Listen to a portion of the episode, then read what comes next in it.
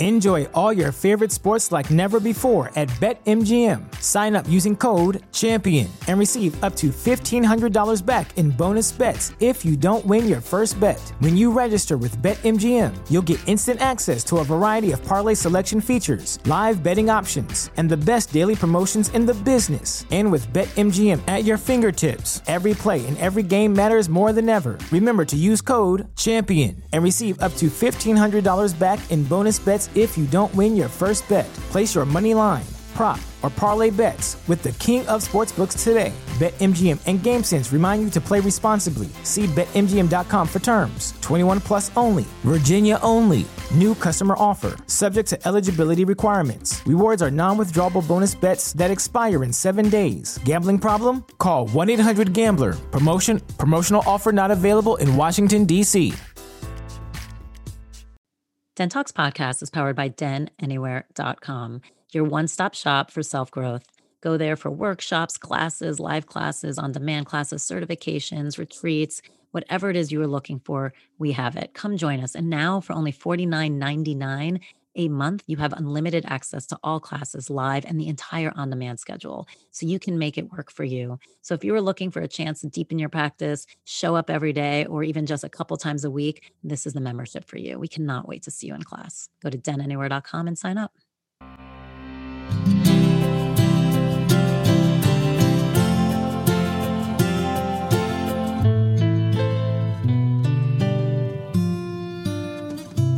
Welcome to Den Talks podcast. Today we have Ashley River Brandt on. Um, she wrote a book called Rituals, and it's amazing because she really breaks down the idea of why rituals is important. And here's the good news. You don't need anything to do the rituals. Nothing, nothing at all. That's her whole point. A ritual is about what you bring to it, what the intention is, what your space is, the love that you have, and the belief. Those are her four pillars of ritual. And we all can have those things. So it's not about just falling, you know, following along on the rituals that you have with religion or following along on the rituals your family has forced you to do, though some of them may really resonate with you. And then that's great. It's about really getting to know yourself. And as she says, which I love, it's finding your way back home.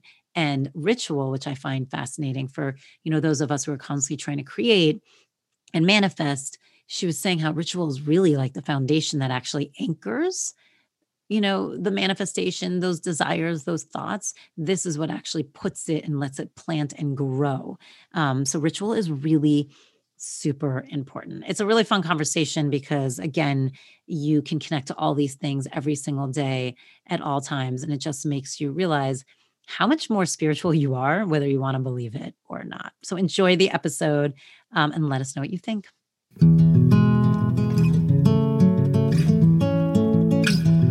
How are you? Where are you? I'm on the Mendocino Coast, Northern oh, California. Pretty. Is that where you're from? No, I'm actually from Florida um, and grew up between Florida, Louisiana, Texas. But my partner and I moved here in twenty nineteen. Just in time for all the fires. I know, just in time for all the fires and the pandemic. But I don't think I'd want to be anywhere else right now. Yeah. So you love yeah. it. It's really beautiful. It's very isolating, but like I'm looking into an entire redwood forest right now, mm. surrounding my space, and it's really special.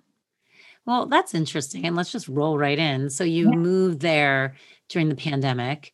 Um, and like you said, it's a little isolating, but it seems like for what you do, mm-hmm. you know, in a world of ritual, does that actually help you? Does it actually aid you to live a life like that? Yes. I mean, I moved here and wrote my book in two weeks. There's Whoa. something about the land here that is really, really special and really helped me sink into really being a channel for, for the earth and how the earth wanted to express through me in the book. Um, life definitely has slowed down since moving here. We lived in San Francisco before and then New York City before that.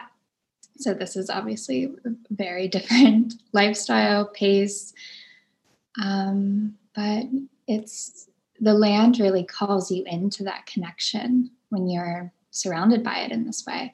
When you're in a city, it's definitely harder to to create that bond, you know, just it's hard to even feel the earth when you're surrounded by concrete and lights. And here we don't even see our neighbors. We have a creek behind us that I do ritual at, trees all around that I do ritual at, the river down the street, the ocean a mile away. So I'm really connected to the elements. Do you, did you move there? Like, what was the purpose for you? What was the choice? So the purpose actually was, my partner is a woodworker, and there's a really big woodworking community up here. And then he got into this school that's up here. Um, so we kind of moved up here with the intention of we'd only be here a year while he was going to the school. And then the pandemic happened, and we've been here for uh, two years and not mad about it. Was it more the pandemic happened, so it slowed his school down? Or is it more like the pandemic happened, why are we moving back to a city now if we're going to be stuck inside? Exactly. Yeah. Well, the school was canceled. So like every other school. Um, and we, right before the pandemic happened, we were thinking of moving. We were kind of trying to figure out what land was calling to us, where we'd want to live. And then the pandemic happened, and immediately we were like, now is not the time to leave. And we felt really strongly that we needed to root here. And this definitely isn't our forever home, but there's a really big purpose, I feel, in us being here and, and being with the redwoods in particular. Um, but I think in the next year or two, we'll probably move just to be more connected to community and people. I mean, we live in such an isolated, quiet community. Um, and so I think with both of our work expanding, it's getting time to kind of come back to. What were you like before you moved? Like, were you guys, did you go out a lot? Did you hang out with, like, what was the rhythm like? Not so much. When we lived in San Francisco, we had a beautiful garden, and we tended to that land just as we tend to this land. It was obviously just a lot smaller, just a little quiet garden next to the highway. Um, but we didn't really have, we weren't going out so much. We were going on a lot of hikes. We were spending time with our friends, but we both were working and in completely different environments. I was, I had an intuitive tattoo practice, and I was working out of a space in San Francisco that was a like holistic beauty. Did wellness. You say an intuitive tattoo business? Yeah. What does that mean? Like, people come to you and they don't know what they want, and you just help decide? Uh, sorta. Um, I started this practice um, after a few years of tattooing as a sort of side project or side medium of expression. And then I just got a really clear download one day that I needed to make this my my, my business, my sole way of um, offering my services. And it came through me as a name, Soul Tattoos, and I created this modality. So when a client comes and sees me, I'm no longer practicing, but when a client would come to see me, we would sit and have a meditation, and I would read their energy and their aura and connect them to the natural elemental spirits that were calling for them in relation to their intention, whatever they're wanting to transform through.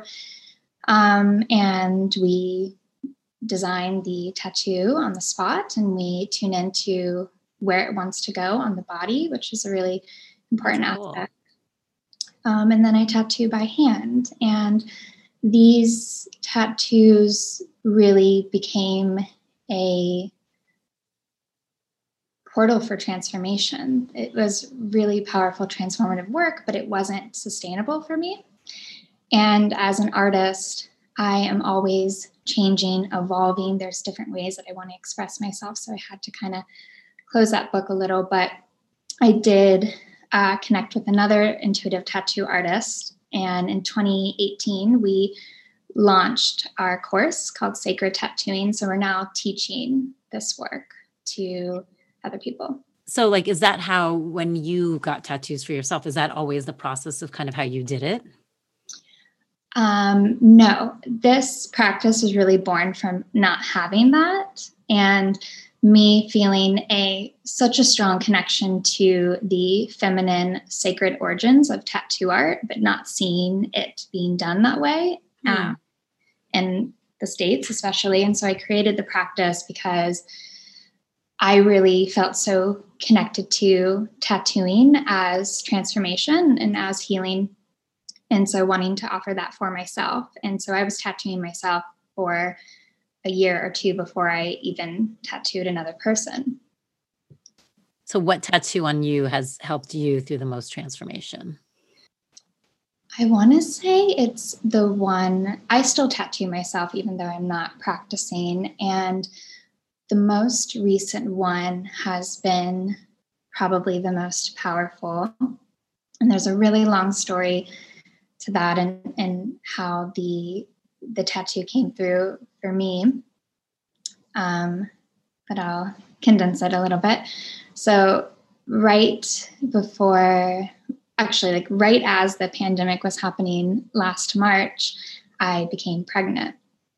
And I was tuning in really deeply to the energetics of creation as a woman and the energetics of fertility. And I kept having all of these messages and in, in, in meditation and dreams come through that the most fertile energetic, the thing that makes us most uh, really anchored into our creative energy is joy. Mm. And so I was having hummingbirds come to me every single day. I would walk out on my front porch and there would be like sixteen hummingbirds, which is wild because usually they're kind of territorial and there will be like one, maybe two, but there was an abundance of hummingbirds. And then I kept receiving messages from the squash blossom flower. And so I designed this tattoo at the time that I was pregnant. And then I miscarried and went through sort of the underworld of sorry. creation. Thank you. And so I didn't actually tattoo that tattoo on myself until November. Mm.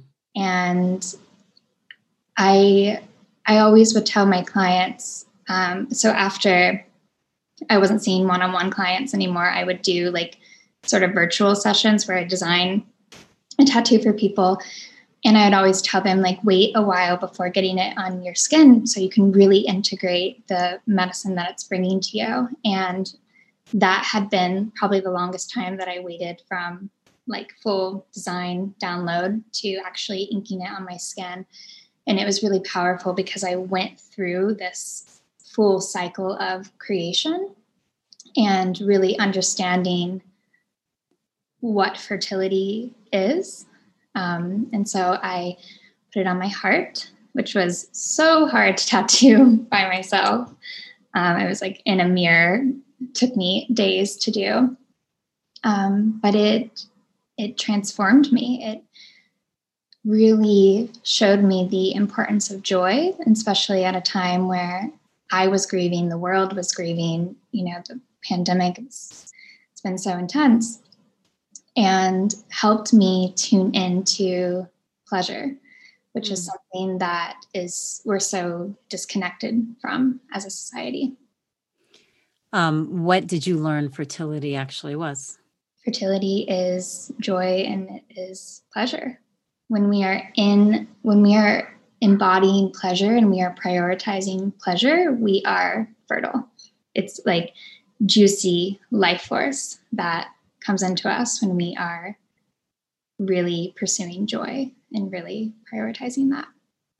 It's so true. And you can feel it in your body. Like yeah. you, you can feel, it's like, you feel like you can do anything. Like you can create anything. So that's so true. Mm-hmm. And I love that the hummingbirds were coming. It's like the great nectar of life. Yeah. So that's such a beautiful archetype that was there.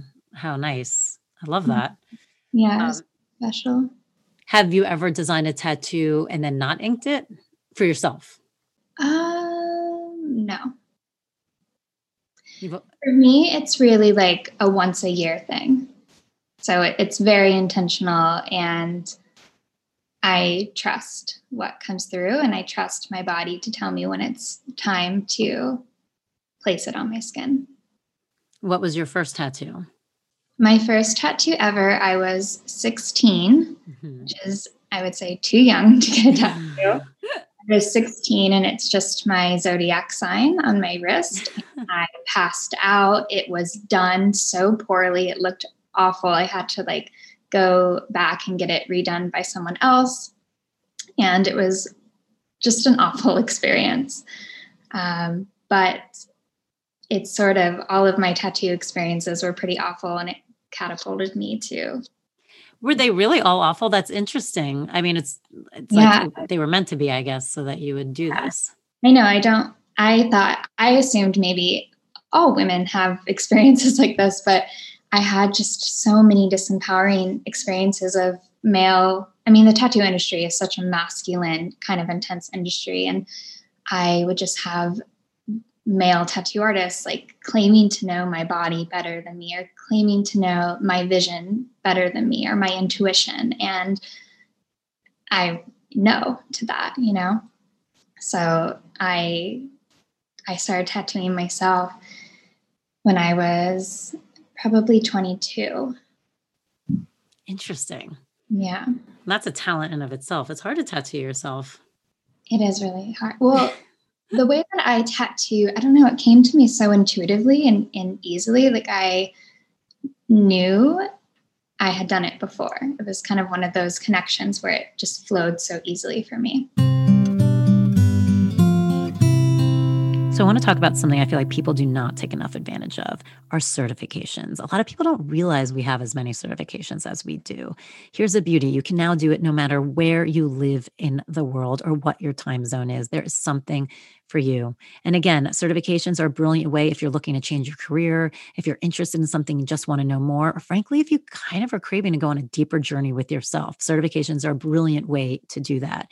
And we cover everything from Reikis all the way up to master level, intuitive healing trainings if you're really looking to hone that psychic ability or become an energetic healer, um, teacher training, which is an intense, incredible program for self-exploration, or if you want to become a teacher, animal communications, breath work, the list goes on. And we're always adding new courses and ways to expand what you know and what you want to learn. So go to den anywhere dot com, check out certifications and courses, and join us.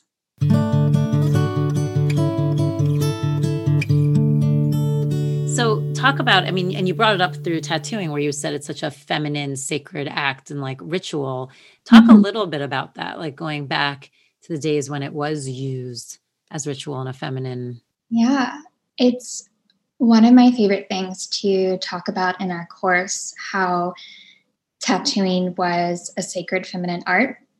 And my favorite origin story of tattoo art is in ancient Egypt, which was a very sort of matriarchal society, as we know. But the female priestesses or seers, the ones who were bridges and connected to the spirit world, were the uh, givers of the tattoos, and the receivers of tattoos were only women. It was just an art for women, which I think is so magical and obviously very different than how it is today. Um, and the receivers of tattoos were women going through just a uh, time of creation. So it was used for birth, childbirth, um, sex work, menstrual cramps, or any sort of uh, hormonal imbalances in the body. Um, and they were really used just for protection and uh, to sort of heal anything that has to do with the womb. It was very much a womb art. Was it on the womb, or could it be, could it be anywhere? Yeah. Most of the tattoos were actually on the womb or on the inner thighs, or like around the hips, thighs area. That seems like it would really hurt. I know. You can find pictures online too. And, um, there, they talk about it in, in some books as well. But I just, when I read that, I probably read that maybe two years into tattooing, and I just had like a light bulb go off. Like, this is why we're connected to this work. This is why I feel so connected to this work, but don't want to go get tattooed by a man, man. or anyone who just doesn't understand the, how it's so connected to feminine creation. It's funny because I've seen it connected to kind of this goddess movement a little bit. Mm-hmm. And I always found that interesting, and didn't, it was kind of missing the connection of why it seemed necessary as part of like the embodiment of a goddess. Yeah. Yeah. Interesting. It's really, uh, I feel women are, are waking up to that remembrance of how art is an expression of the sacred feminine. It's beautiful. So how, when did your world become so, I mean, ritual, ritual, ritual. I love it. It's beautiful. Um, were you always like that? Like, when did you start falling kind of into those rhythms? I think growing up as such a sensitive, attuned child in a world that's so go, go, go, fast paced. My uh, parents certainly were not connected to the sacred or connected to ritual, but my grandmother was. My grandmother had this really slow, intentional way that she moved about her life, and she studied astrology and feng shui and tarot. And so I kind of grew up with this understanding that there's this other pathway. You can be really intentional. You can create space to connect to something that maybe you can't even explain or understand. And it wasn't until, though, she passed away when I was eighteen, that my world completely shifted and transformed. And I really like dove into ritual to connect to her. And that's when I realized mm. that I was a medium. And that's when I started studying the sacred arts, and when I started my healing journey. What was the ritual that you began to do in order to connect with her? It was really interesting because it was so simple in the beginning. And I think now I'm coming back to that simplicity after, you know, years of my twenties sort of searching. Um, but really it was through music and through song and through meditation, just really being in communion with the other worlds, being in communion with my heart, and allowing my heart to be the bridge to my grandmother, and the bridge to my ancestors, and the bridge to the natural world. And that, I was living in L A at the time, and I remember just uh, longing for that connection to nature, and realizing that that was, that was the sacred, that was what was going to guide me to all that I was seeking, all that I was seeking to connect to, to the divine, to my purpose. And, uh, but also at such a young age, not really knowing anything, not really having a guide, not having a mentor, not having a, a like toolkit or anything, just sort of, uh, allowing my heart and my grief to be Uh, pathway. Were you closer to her than your parents? Yeah, she raised me. Oh, yeah. So it was, we we uh, lived in Florida, and we lived in New Orleans, and we lived in Mississippi. Wow, kind of all over. um, but growing up in New Orleans definitely uh, made a huge imprint in my life as well, because the the spirit is definitely very alive there, and the spirit of music, and the spirit of joy, and the spirit of the other worlds. Um, you can really feel it just walking around. Where was your grandmother from? Like, what was her background? She was born in Ohio and then I think moved to Florida when she was very, very young. She had nine brothers and sisters, but she was sort of the, the rebel of the family. She like ran away when she was thirteen, and she definitely did things different. Um, but her sort of focus in life was beauty, how to create more beauty in this world. And that was such a huge influence on me as a person, as an artist, um, to really understand how profound creating beauty can be and how transformational to everyone creating beauty can be. Was it hard for you to feel safe growing up? Definitely. I mean, being so hypersensitive, I also had a lot of childhood trauma, living um, under domestic abuse and violence. So just feeling safe in my body was always really difficult for me. I think it wasn't until maybe more recent years that I actually landed in my body. Mm. And I think that's why I was so connected to ritual, because ritual to me is to really bring the divine into the body, to bring like your co-creation with spirit into the material. And so that for me was really a bridge. That's so interesting. Do you feel like it's interesting because when you think about bringing in, I love the book, you know, really telling you how to bring in ritual, that you can do it in very simple ways and bigger ways. Do you feel like that's part of the reason some people struggle with ritual?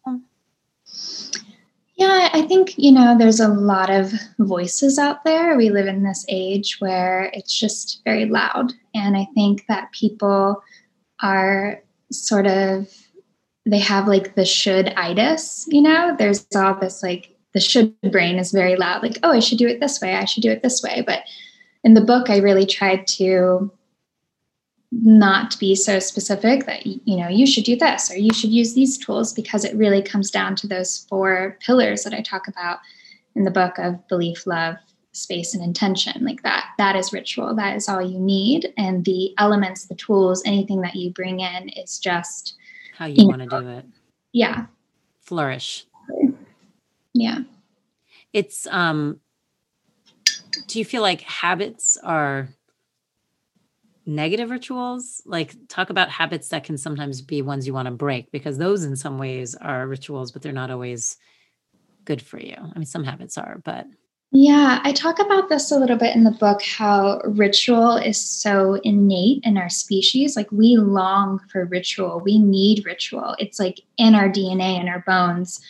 But because we have this disconnect from the natural world, from the sacred, from the divine, we kind of use that like encoded pattern of creating ritual, and, and we create habits. And so it can be a negative thing. And, and that's why I think bringing ritual back to the forefront is so important, because we can use that, uh, you know, ingrained pattern with intention and create positive ritual in our lives. And, and it's not so much about, you know, creating positive ritual. It's about being the creator of your lives. Like ritual allows you to step into that role where you're not just sort of going through the motions of life, or, you know, suffering in life or being the victim of life. You are now stepping into being the creator of your life. And ritual is a bridge for that. I mean, that's interesting, because there's definitely something to be said for also just following ritual to follow ritual. Like, right. I mean, is so the intention, I guess, as you said, which is one of your pillars, is huge, because you can be surrounded by ritual all the time. But if you're not intentional about it, like for instance, people who are raised in like a very religious environment, there's ritual everywhere, or certain schools, there's rituals everywhere. I mean, you know, families, sometimes families in general have a lot of rituals, and talk about a little bit of that, of just being within ritual and also then being able to cipher, cipher through what are the rituals that are right for you. Well, Ritual really is an expression of the heart. So if your heart is not in it, that's why love is one of the four pillars. If your heart's not in it and there's no intention, then it's not ritual. You're just doing something that other people are doing it. Yeah, it's just emotion. Um, but when we bring the the power of our intention is really the one of the most powerful things about being a human. It really connects us to our creative power. And we are, you know, setting intentions all day. When you're like, you wake up and you're like, oh, I'm going to make some coffee. Like you just set an intention, you know, um, or I need to call that person. Like you're setting an intention, but what if you set intention intentionally when you're like, I really want to create more peace in my life, or I want to bring in hmm. more element of nourishment, or I really want to free myself from this pattern that I know is not serving me, or I want to invite in like a stronger community. Just setting your intention puts that into motion. And then when you connect to ritual, that's sort of how you, you ground what you're wanting to create through your intention. So the act of ritual just becomes that, that bridge to really make it happen. Um, when it comes to religion, I think that this is why we're seeing, you know, this has been a long time coming, but we're really seeing the dismantling of these structures, um, because luckily there's a lot of younger generations who are waking up and realizing, what's the point of all this? Why are we doing this? What it, what, you know, and they're, they're realizing that it's not serving, or it's, there's not an intention behind this, or this intention is very limiting, or it's very controlling. And I think we're really at such a beautiful time where we're just freeing up so much space to connect to the sacred in our own ways, or to create our lives in our own ways. Mm-hmm. That is really beautiful. I like what you said. I think that is really interesting because I agree with you. I talk about all the time that we're all just energy. So your thoughts are energy. So if you think of anything, like I want to make coffee, or I want to create a peaceful day or joy in my life, you are setting in motion in that thought. So it's, it's so interesting that thinking of ritual as the framework that then allows you to put structure, I guess, around that energy, that idea, that thought. And mm-hmm. so that allows it to truly grow. Yeah. Which is really interesting that, but what an idea for people, I think, if you're looking to create or manifest, I feel mm-hmm. like that's such a great different angle of, and I know people will be like, yeah, I do new moon ceremonies, but it feels like it's beyond that. It feels like it's not just, oh, I have this desire and I'm going to do new moon ceremony. Now it's there. It feels like there has to be more ritual behind it continuously for it to really be created. Yeah, it's really, you know, ritual to me is like being in the driver's seat of your life. It's not just doing it because it's beautiful or you see a lot of people doing it. I mean, I think ritual definitely we see, yes, n- new moon ceremonies, manifestation rituals, um, you know, rituals not new, it's ancient. But where I am kind of coming from in the book is how can you develop your own rituals that isn't something you've seen before? And how can you sort of expand your concept of ritual? How can ritual become limitless? How can ritual be whatever you want it to be, whatever you need it to be? It doesn't have to be according to the cycles of the moon. It doesn't have to be according to certain days of the week. It doesn't have to be with these elements or, you know, to have incense and crystals and, you know, it doesn't have to be any of that. It can be so simple and it can be, I think it's so innate in us that we all have our own ways of creating ritual. And it's, you know, just about, can you be present with yourself and remember what that is for you? Talk about some of the most simple rituals you have. Uh, well, my most simple rituals are just creating with the earth. And as an artist, my, all of my work is a ritual.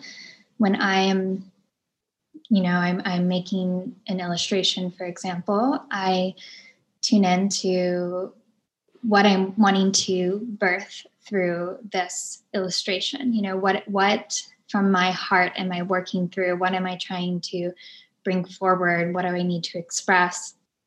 And then working with plants as my tool and my ritual to bring that through. And so I paint with, you know, uh, paints that I make with plants and flower essences. And so bringing those in as sort of my ritual t- tools and allowing the act of painting, the act of creating to be like bringing that ritual into form. And that's how my tattoo work worked. That's how anything that I uh, create usually happens. Um, so to me, that's like my number one strongest uh, ritual. Um, I really like the most simplest of rituals that bring me uh, connected to nature. So the simple act of cold plunging in the ocean, or, you know, putting my feet in the river, setting an intention, setting a prayer, and allowing the spirits of the natural world to sort of inform me. Um, and going on a walk in nature is, is a beautiful ritual that I love. And, and as I'm going on a walk, just being really receptive to what do I hear? What do I, what do I feel? What do I see? And allowing that to inform me as well. Do you, do you listen to anything when you walk, or is it intentional one with nature? Like, do you have music on? Do you? Um, it kind of depends on my mood, but I really love the act of just intentionally like sacred listening to the earth. There's something that happens when you set that intention to listen to the earth. It's like the earth becomes louder. You mm. really hear the bird song. You really hear the, the wind in the trees. You can sense the, the, you can sense nature, and it's so powerful.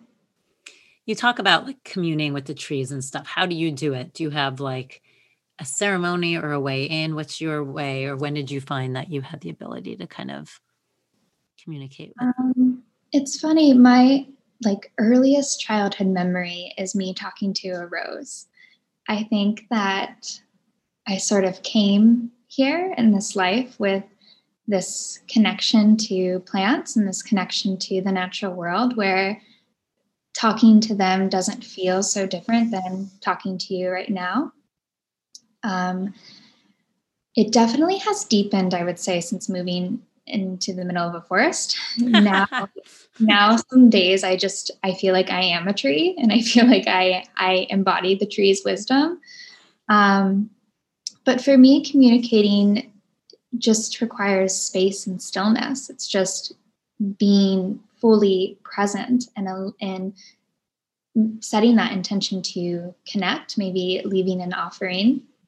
And then just listening and listening to what comes through. And, and it's that simple for me. Um, that's really beautiful, because I know a lot of people are always like, how can I get the wisdom? How can I? And you're just saying, just get quiet. Yeah, you just get quiet and you just open your ears and listen. Do you ever wake up in the morning and hear the trees? Sometimes. My first thing when I wake up in the morning, I always hear the birds. Mm. Um, we have, especially now it's springtime, the birds are really present, really talking. Um, but usually every morning, especially if it's a nice day, I will start my day by talking to the trees or talking to the flowers, or just not even talking, just listening. Yeah. What is your routine? Do you, or ritual? You, you wake up in the morning and what do you do? I wake up in the morning and I usually either, I have these big windows in my bedroom, either I'll just look out the window or I will go outside and, and sit and watch the forest. Um, and typically I will make an infusion, or maybe I made it the night before, of whatever plant I'm working with. Um, right now it's elecampane. So this morning I made a campaign, and I went and sat in the garden. And I, coming from, you know, I've studied so many different healing modalities. I have done all the practices, and I find for me the most spiritual, best morning practice for me is, is just that, is just having my plant ally and being outside to begin my day. And there is, you know, some intention in it. There's meditation, there's, you know, connecting my feet to the earth. Um, but I think like for everyone, I think the more simple, the better. How long are you outside for?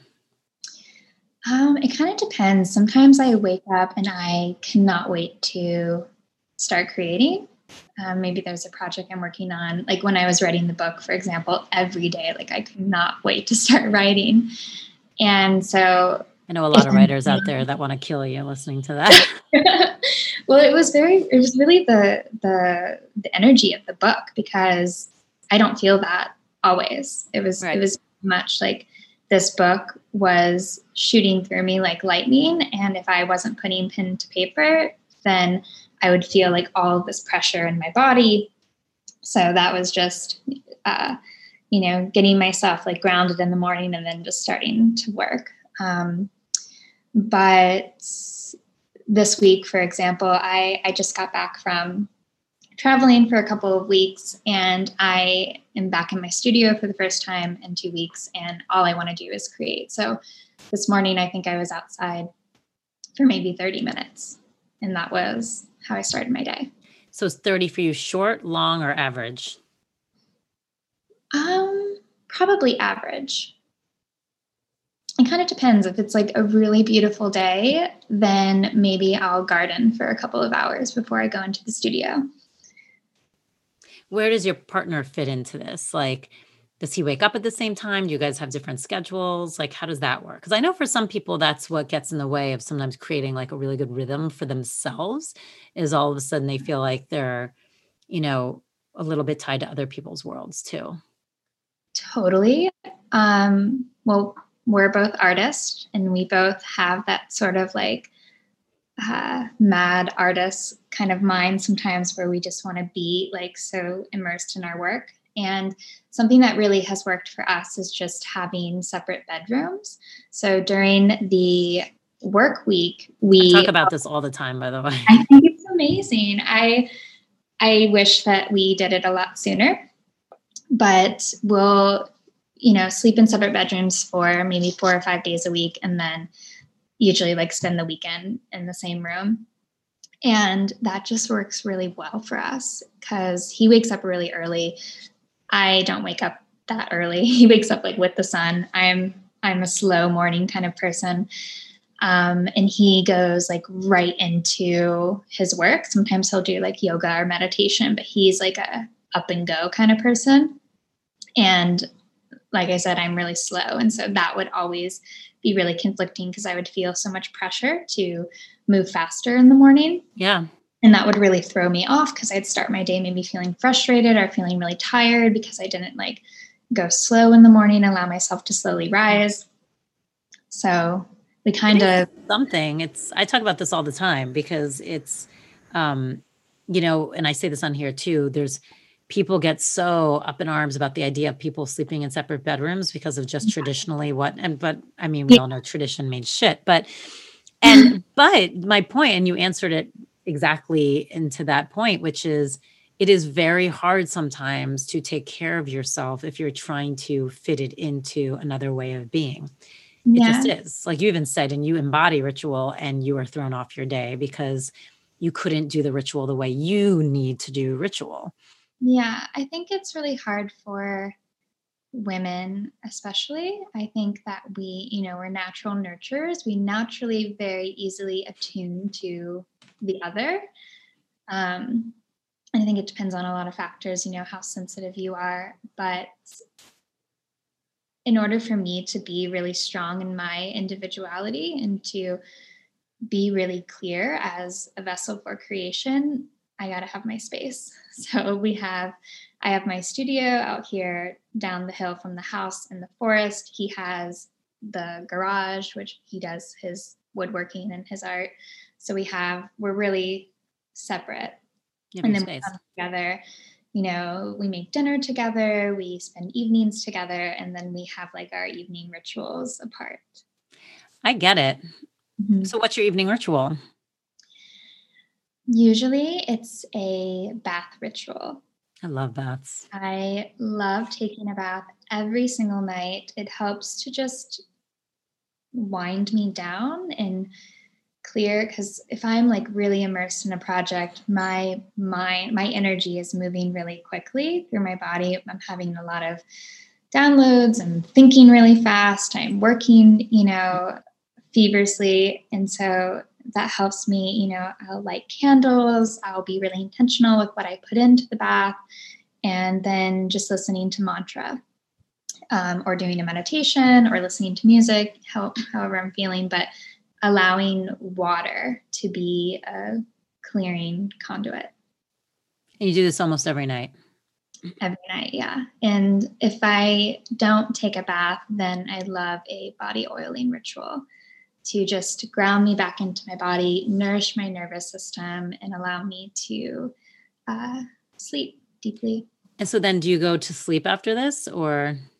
Mm-hmm. Yeah, sometimes I'll write. I have always been a really night owl type person. I have a lot of downloads at night, and I usually fall asleep uh, after writing. Um, I'm trying to be a little bit better at that, but also trying to not go against my nature. If I'm a night owl, then that's just the way I'm designed. Yeah. Yeah. That's incredible. So talk a little bit about, you know, you mentioned this in the book, like your divine team. Yeah. My spirit team. Mm-hmm.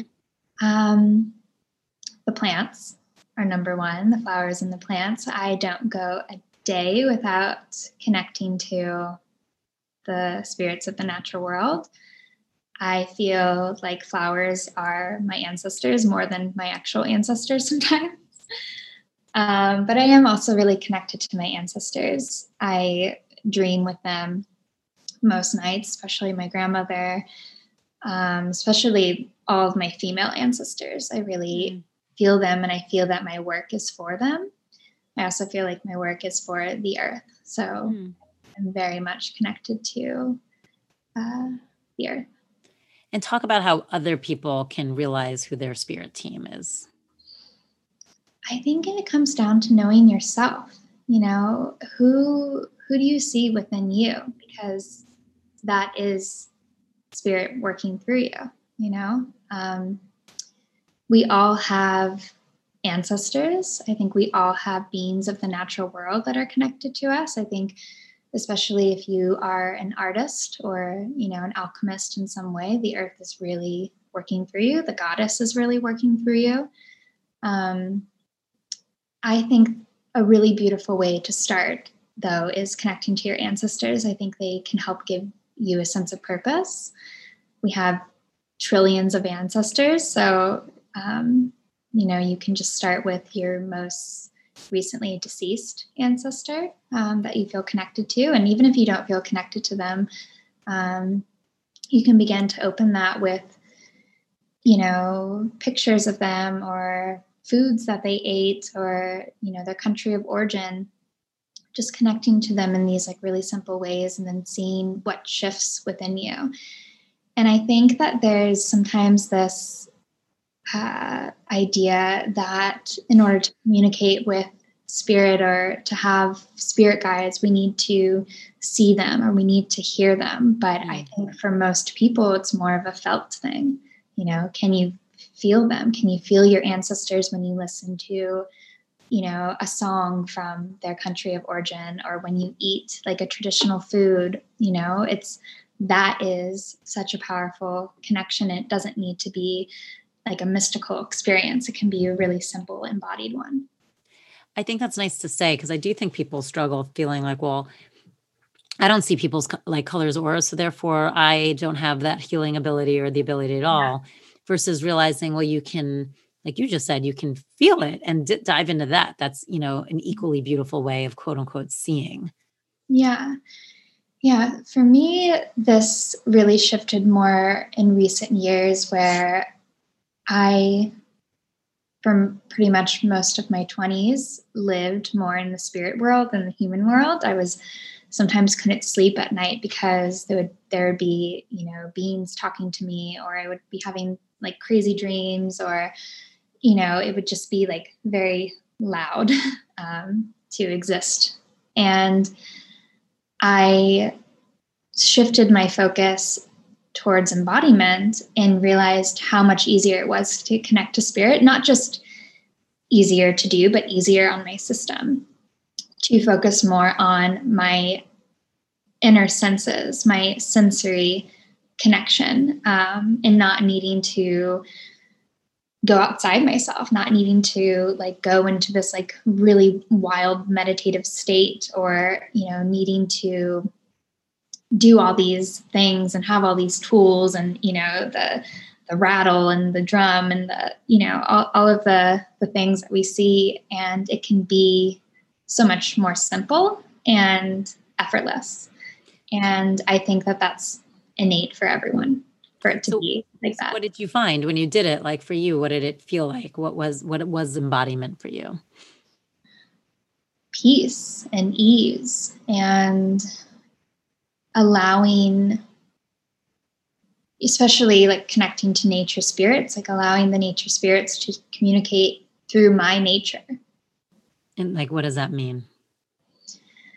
That means, you know, inviting them in through my sen- my senses, and also seeing the natural world reflected in my cycles of creation. I think, you know, as women, we have this powerful connection to nature because of our natural rhythms. And so allowing spirit to be embodied through me, through that, through understanding my nature, understanding my rhythm, understanding the way that I create, the way that I need to go within sometimes, and the way that I want to be really expressive, the way that I want to move in a really, you know, curving, cyclical way. All of that is a reflection of nature. Do you think you're going to have a t- hard time when you move back to a city? Do you know where you want to move back to? Um, I don't know. So I was just in cities for two and a half weeks. I went to San Diego and L A, and I was in Oakland for a day as well. And it was definitely a little jarring for my nervous system, but that's also why I have the practices that I do. We, we're thinking of moving to Southern California, maybe like uh, North San Diego area. Mm-hmm. And it wouldn't be like smack dab in the city. Like that's definitely off our list.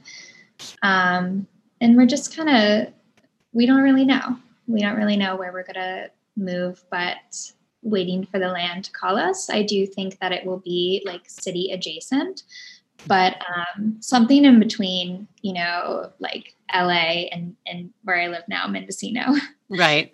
Which is a really big gap, but um, I don't think it will be hard, because I've definitely, moving to the forest has taught me so much about staying anchored in myself.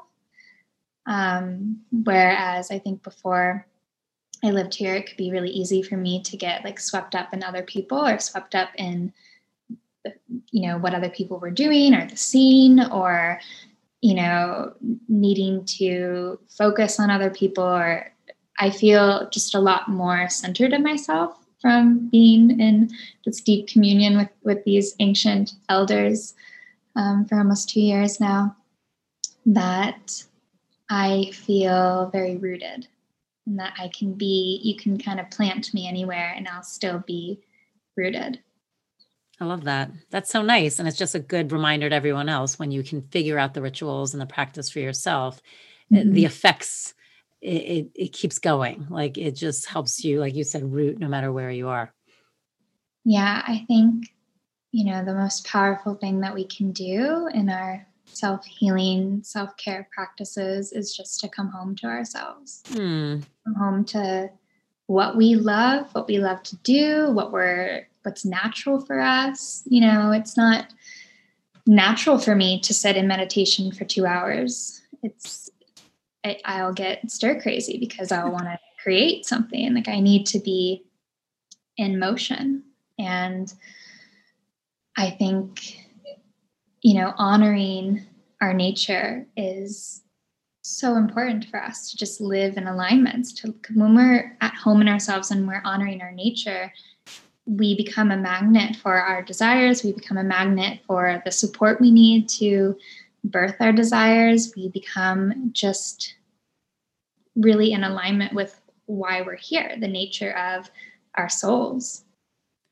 You know, the hummingbird was so perfect for you because it's stillness within movement.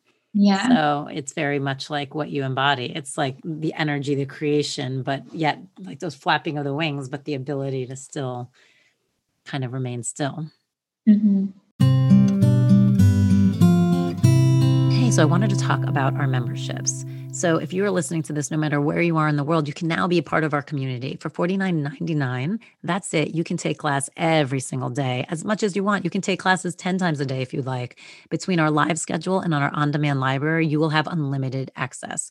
What's beautiful about this now is make it work for you. Whatever you respond to, however you are growing, you will have the ability to set your own schedule.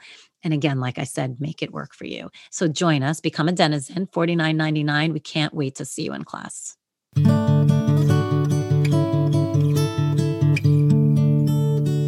I thank you for this conversation. I think it's so beautiful and so helpful. And I feel like you made ritual so palpable, just the idea that it is everywhere um, for everyone, no matter where you are and what you're doing and what you have and don't have.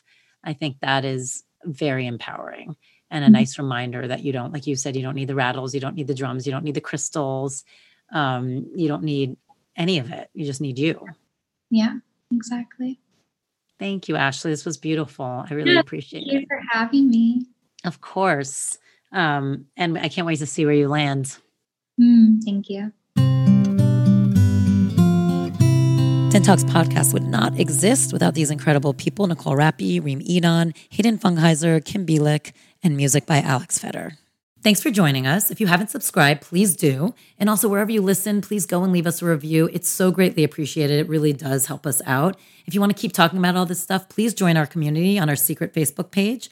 Go to Facebook, search Den Talks Podcast, and join us there.